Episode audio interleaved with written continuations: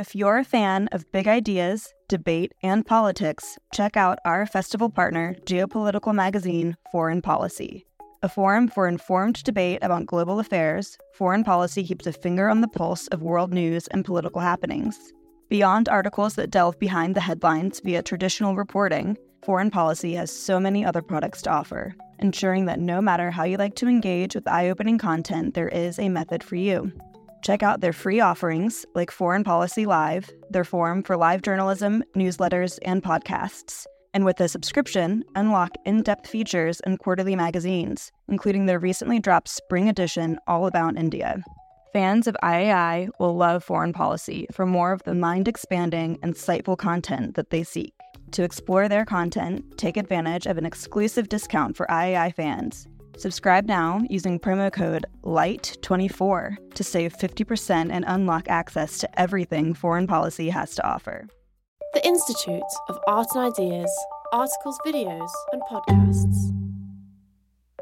Hello and welcome to Philosophy for Our Times, the podcast that brings you the world's leading thinkers on today's biggest ideas. Is empathy a prerequisite for a successful society? Or is empathy an irrational emotion which appeals to our narrow prejudices? This week, we're asking whether empathy is our best base for morality, and we explore the implications of empathy in the modern world. On today's episode, we're joined remotely by Oxford Professor of Philosophy and Director of the Centre of Subjectivity Research, Dan Zahavi, and we explore the implications of empathy in the modern world. A few years back, uh, the former president, US President Obama, was arguing that the empathy deficit in the US was a more pressing political problem than the federal deficit. If you enjoyed today's episode, don't forget to like and subscribe wherever you get your podcasts. Leave us a review, join the conversation on Facebook and Twitter, and head over to our website, iai.tv. Back now to Dan Zahavi. So the topic topic of my talk this today is is empathy. On many accounts, empathy is a capacity that allows us to experience the world of others. It's a force against selfishness and indifference. It's something that we need to nurture and expand. And so there is this general assumption that a high degree of empathy is a requirement for being good and doing good. A few years back, uh, the former president, US President Obama, was arguing that the empathy deficit in the US was a more pressing political problem than the federal deficit. And Jeremy Rifkin has argued that what we really need in order to solve the global challenges is to enter what he calls the age of empathy. Now, given this kind of hype about empathy, it's perhaps not so surprising that there has been a skeptical pushback during the last few years. And the perhaps most vocal advocate of this pushback is the Yale psychologist Paul Bloom. Now, in a book uh, called Against Empathy that was published a few years ago, Bloom was basically arguing that empathy is an irrational emotion that appeals to our narrow prejudices on his account, our decisions would be clearer, fairer, and more moral if we didn't rely on empathy.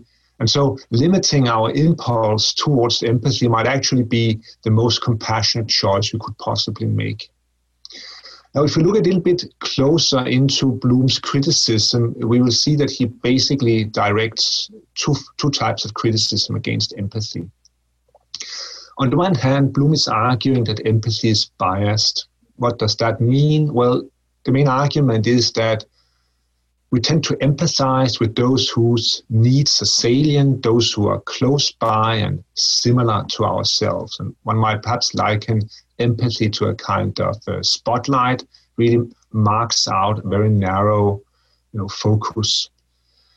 And if that's the case, well, then there is a problem if we are uh, interested in promoting impartiality and fairness on a global scale, because there's a, a tension between empathy's kind of narrow focus and this more global, expansive uh, uh, interest. And so Bloom is basically arguing that what would be a much better route toward kind of global impartiality and justice would be uh, us uh, developing a keen sense of justice or moral obligation. We should really push empathy aside and, and focus on, on those moral virtues.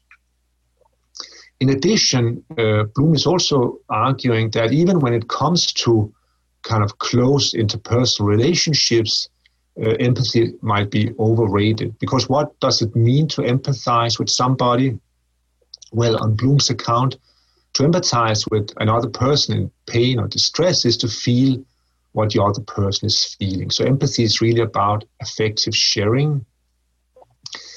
And the problem here is that that that is not necessarily to your advantage. I mean, if you are in psychological distress or if you are in physical pain, and if you visit a psychologist or a general practitioner, it's not necessarily to your advantage if the psychologist the medical, uh, the general practitioner starts empathize with, empathizing with you, and as a result, comes to suffer uh, because what you really need is somebody who can help you, aid you, and if the empathizer gets distressed or come, becomes uh, gets to suffer, I mean, he or she might very quickly become more concerned with his own distress or suffering rather than with yours. And again, if, if you want help, that is not necessarily a, a good thing. So, what we come up with here is that uh, is that Bloom basically, as I already mentioned, defines empathy primarily as a form of affective sharing. And I think, given that definition, I mean, I think it's fairly straightforward that uh, that the link between empathy and morality is not straightforward. But what I want to consider in the following, and what I want to uh, discuss with you, is really an alternative uh, take on empathy, and I want to present that alternative uh, uh account and then towards the end of my presentation, I want to, us to reconsider the link between empathy and morality. Is that link different if one kind of opts for this alternative account? So I think the right way, uh, the right place to start is in the writings of uh, Theodor Lipps. Theodor Lipps was a, a German uh, psychologist and philosopher, and he was actually the one who first started talking about empathy in an interpersonal context. I mean, the German uh, term, German original term here is Einfühlung. It was Lipps's notion of Einfühlung that the American psychologist uh, Titchener uh, translated as empathy in his lectures on uh, the experimental psychology of thought processes in 1909. And so this is also a reminder that the discussion of empathy is actually very recent. It's not an it's not a old term. It's a fairly new term. And again, uh, if we want to look at how it was originally used, well, we have to kind of go back to uh, the work of uh, of Theodor Lipps. And what Lipps was saying in his uh, in, in, kind of writings that came out in the beginning of the 20th uh, century was basically that, that empathy constitutes a modality of knowledge uh, sui generis.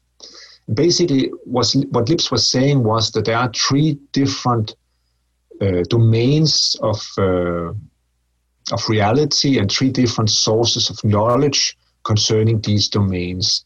There is the domain of external objects, and the knowledge of these objects is provided by perception, there's the domain of one's own mind, and the source of knowledge for that is introspection. And finally, there is the domain of others' minds, and the source for that knowledge, according to Lipps, is empathy. So, what is very important here is that uh, from the outset, uh, Lipps was using uh, the term empathy as an epistemic notion. It didn't have any pro social or moral connotations. Now, Lipps didn't just highlight, you know, the utility of uh, of empathy. He also tried to explain the kind of mechanisms that uh, permits it, enables it, and two kind of important features here were uh, imitation and projection. And so basically, uh, the end result of this specific account was that I can really only come to understand uh, those mental states of others uh, that I have already had myself and that I can only recognize that in the other which I put there myself. So this is kind of the slightly perhaps depressing uh, conclusion of, uh, of Lipps's uh, uh, discussion of empathy. Now, what then happens in the following decade is that a number of philological philosophers, including Husserl and Max Scheler and Edith Stein, they all start engaging with the problem of empathy.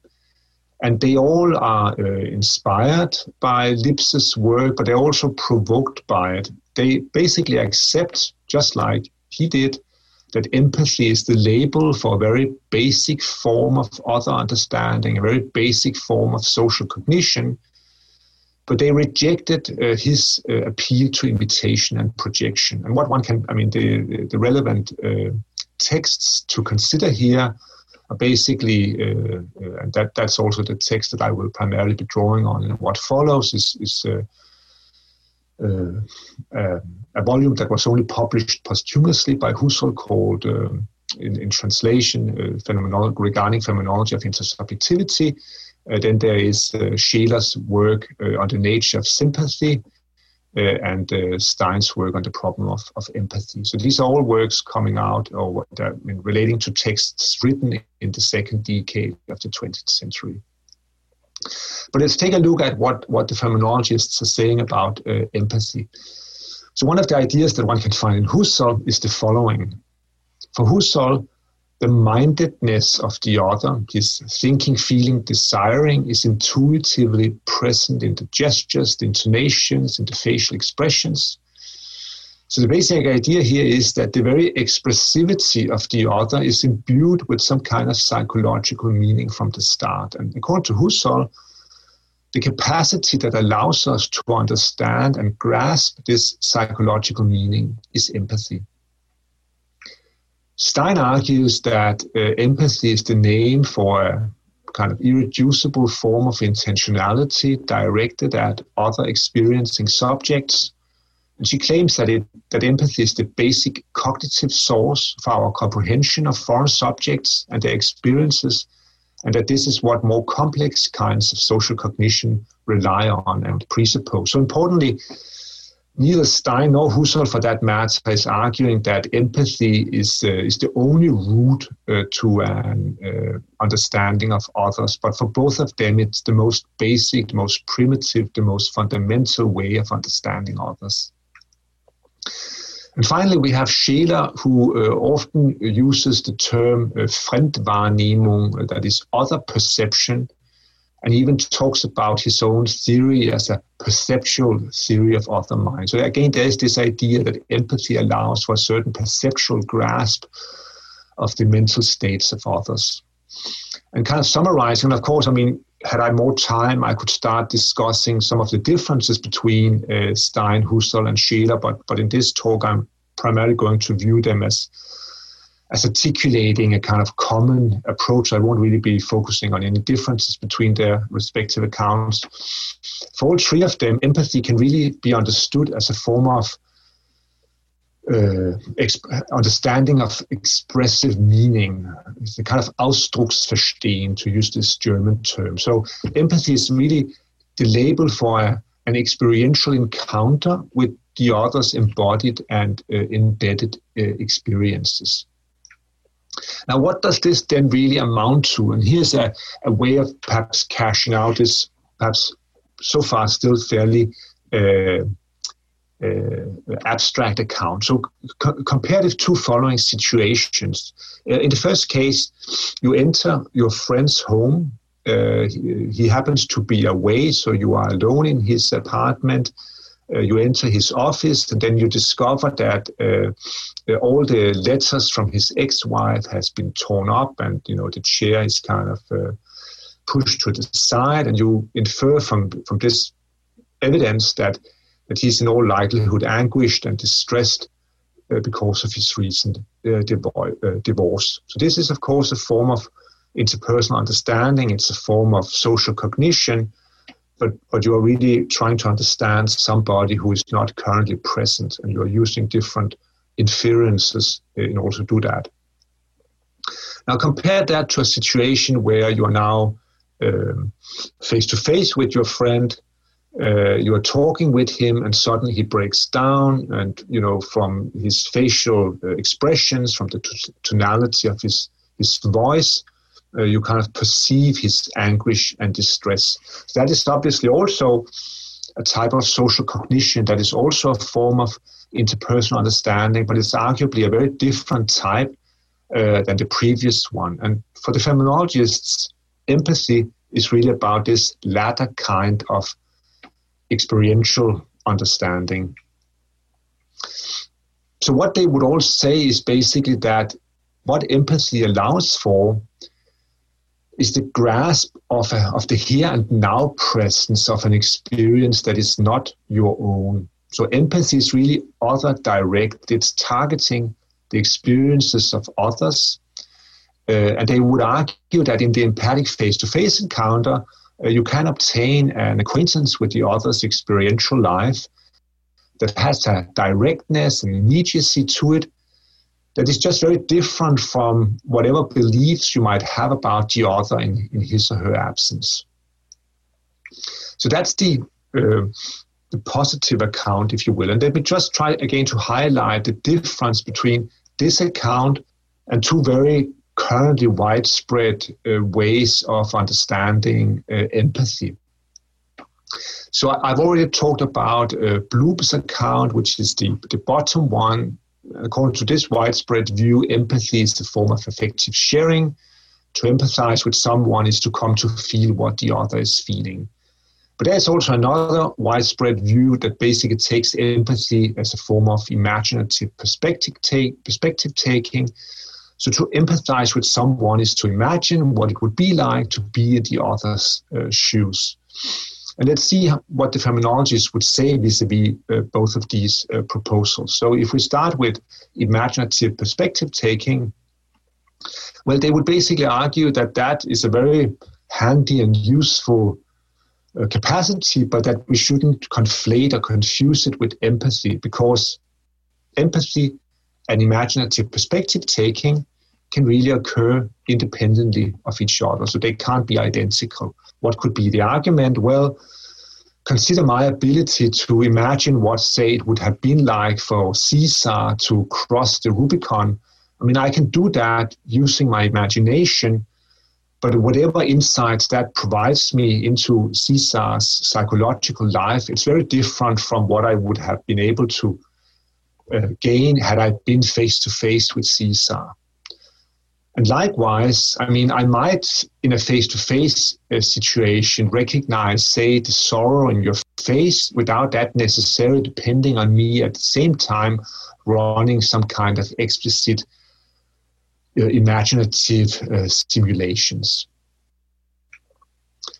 Then there is the issue about effective, affective sharing. And I mean, one kind of slight point to make here is that many of the people who talk about empathy as amounting to a form of effective sharing. And that is a, a fairly pop- popular view. It's, it's, definitely not just uh, Bloom who is uh, talking about empathy in this manner.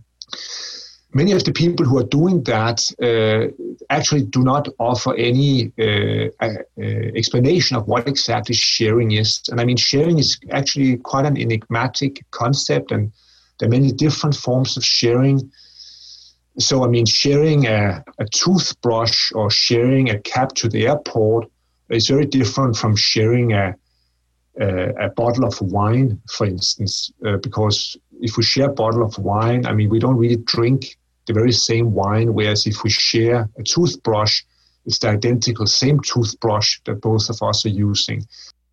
Okay, so let's look at how the uh, the phenomenological account of empathy differs from these other currently used definitions. And first of all, phenomenologists would insist that there is a difference between empathy on the one hand and imaginative perspective taking on the other. Basically, the main argument is that both of these can occur independently of one another. Take, for instance, uh, the following uh, case. I might be able to imagine uh, I mean, through some kind of imaginative perspective taking, I might come to possess some kind of understanding of what, of what Caesar might have felt the moment he crossed the Rubicon. Now, whatever uh, access to Caesar's mind this imaginative exercise gives me, it's surely very different from whatever access I might have gained had I actually been standing face to face with Caesar when that happened. And likewise, I might be able in a face to face situation to say recognize the sorrow in, in your face without that necessarily presupposing that I'm at the same time running some kind of imaginative uh, simulation. So, for the phenomenologists, empathy and imaginative perspective taking are really two very different things. Likewise, when it comes to uh, the issue of effective sharing, and one, things to, one thing to mention here is that many of the people who talk about effective sharing actually do not really spell out what notion of sharing they are talking about. And I mean, sharing is a pretty uh, enigmatic concept. One can share things in very different ways. So, sharing uh, an emotion, sharing a bottle of wine, and sharing a toothbrush, all very different ways of, of sharing. Uh, and it's not always really clear what precisely uh, the um, the people who take empathy to be a form of effective sharing has in mind. But the most common definition is to say, if they are at all spelling out what the sharing amounts to, what they are really saying is that sharing just means that one that one feels what the other person is feeling. So there is some kind of similarity between one's own emotion and the emotion of the person that one is empathizing with. And I have to say, I mean, I don't think that's a very good definition of sharing because, in principle, I might have the same kind of, say, grief as somebody in Buenos Aires by pure coincidence, but I don't think it would really be appropriate to say that we were therefore sharing the same uh, uh, emotion. But be that as it may, I don't think that effective sharing is necessary for empathy. And let me just quickly run through three examples, three counterexamples. I mean, you might stay, be face to face with a colleague who has just been promoted. Uh, you can see the joy in his face. You can, you have this direct grasp of his joy, but you're actually uh, very envious, uh, and uh, the fact that you yourself is is kind of pervaded or saturated with envy, which of course is a very different emotion than his joy, doesn't impede your ability to recognize that joy in an empathic manner. Likewise, take the case where uh, a person is running towards you with a raised uh, baseball bat, you can recognize the fury in the face of your assailant, even though you yourself might at that very moment be fearful rather than furious. And finally, imagine a case where uh, your friend is introducing you to his new uh, girlfriend, and you can kind of empathically grasp the love in his eyes when he's looking at her again seems strange to claim that the only uh, uh, that that you would only be able to do that if you yourself were loving her as well. So to kind of wrap up this uh, main part, what exactly is the phenomenologist saying? Well, they're very insistent that empathy is to, not to be conflated with imaginative perspective taking. It should not be conflated with emotional sharing, nor is it some kind of emotional contagion. In fact, empathy is not at all about me having the same mental state as the other, but it's about me being experientially acquainted with an experience that remains foreign, which is exactly not my experience. So, empathy is a very particular experiential engagement with the other.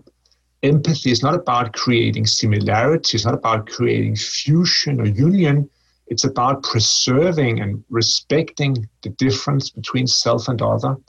And that's also why Husserl, in one of his, uh, his books, is basically arguing that in empathy, consciousness really transcends itself and is confronted with otherness of a completely new kind.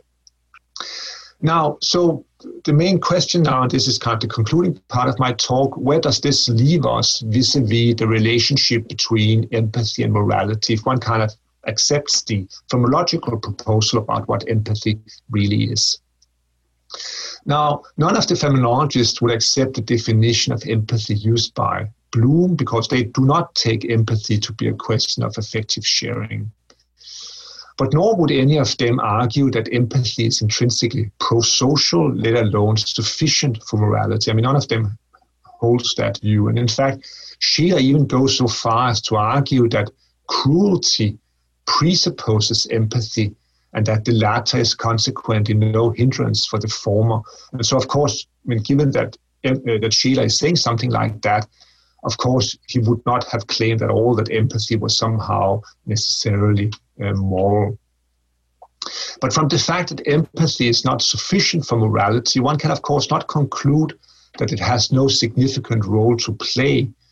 And I think, and this would be, you know, one important point to make, were we to lack empathy, I mean, were we not to have that capacity, we would also lack a basic experiential grasp of others as co-subjects, and therefore also have a far higher, a far sorry, far harder time actually identifying targets for uh, moral action. So, I mean, if we suddenly were to eliminate empathy from the picture, the situation would look very different. And let me try to quickly uh, exemplify that by taking a look at the clinical a, clinical context, which is also uh, the example that Bloom himself picks up. So there's something called the disability paradox, which is uh, the following paradox. External observers, be they healthcare professionals or even family members, tend to judge individuals with serious and persistent disabilities to live an undesirable or even miserable life, despite the fact that when one asks uh, the patients themselves, they will often report that they actually have a good or even excellent quality of life. And I mean, one context where this disability paradox is kind of starkly manifested is within the in the context of people suffering from locked-in syndrome. And of course, one might ask, well, why why is there this mismatch between what external observers are inferring and what people themselves are experiencing? And I think this could potentially point to one of the difficulties or one of the problems with uh, imaginative perspective taking. Because imaginative perspective taking, you know, taking on the other's perspective, is often nothing more than merely an imposition of one's own view upon the other. is often nothing but an attempt to constitute the other through projection and fantasy. And I have a, I think, interesting quote here from Elizabeth Spelman, who's actually not talking about empathy, but I think what she highlights in this quote is very relevant from our, for our context. While I'm perceiving someone, I must be prepared to receive new information all the time, to adapt my actions accordingly, and to have my feelings develop in response to what the person is doing, whether I like what she's doing or not. When simply imagining her, I can escape from the demands her reality puts on me and instead construct her in my own mind in such a way that I can possess her, make her into someone or something that never talks back. I think this highlights one problem with imaginative perspective taking and also highlights why empathy might be relevant in a clinical t- context. Because in the face to face encounter, what empathy allows for is precisely this recognition of and preservation of the difference between self and other. If one approaches others with empathy, one approaches the other with the attitude that there's much that I do not yet understand. And this humility might make me more open to the other, might enable me also to be prepared to learn something new. So I think that even though empathy does not in itself amount to or result in pro social action, it might still serve a very important role. But there's something that has to be added to this uh, uh, uh, point, and that is, of course, that experiencing the other as an other by that very same token also allows for a different kind of immorality and, and abuse. And, and this kind of comes back to the point that, that Scheler was making about empathy being a precondition for cruelty if one were in fact completely insensitive to other people's suffering, if one, as a result of pathology, say if one was suffering from a very severe form of, uh, of autism, if one were incapable of discriminating human beings from pieces of furniture or logs of wood and treated them accordingly, one could hardly be accused of being cruel or brutal vis a vis them. So, in order to be cruel and brutal, I mean, we need to have this recognition of the mindedness of others, which is exactly what empathy allows for. So, the conclusion is then that the moral significance of empathy remains somewhat uh, ambiguous. And so, to kind of wrap up and conclude, the claim that empathy is not necessarily pro social is actually not a new claim. It's a claim that can be found all the way back, and it was actually very much part of what the original classical account of empathy uh, entailed. But even though empathy is not per se moral, even though it's not sufficient for morality, I think it would be premature to argue that it's irrelevant for morality because without empathy, our moral life would look very different.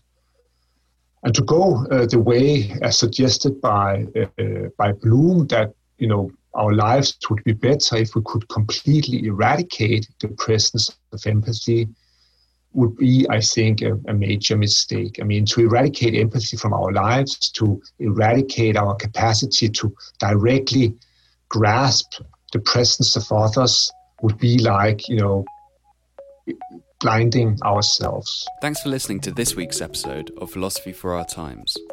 Remember to like, subscribe, and review wherever you listen. And tune in next week for more big ideas from the world's leading thinkers.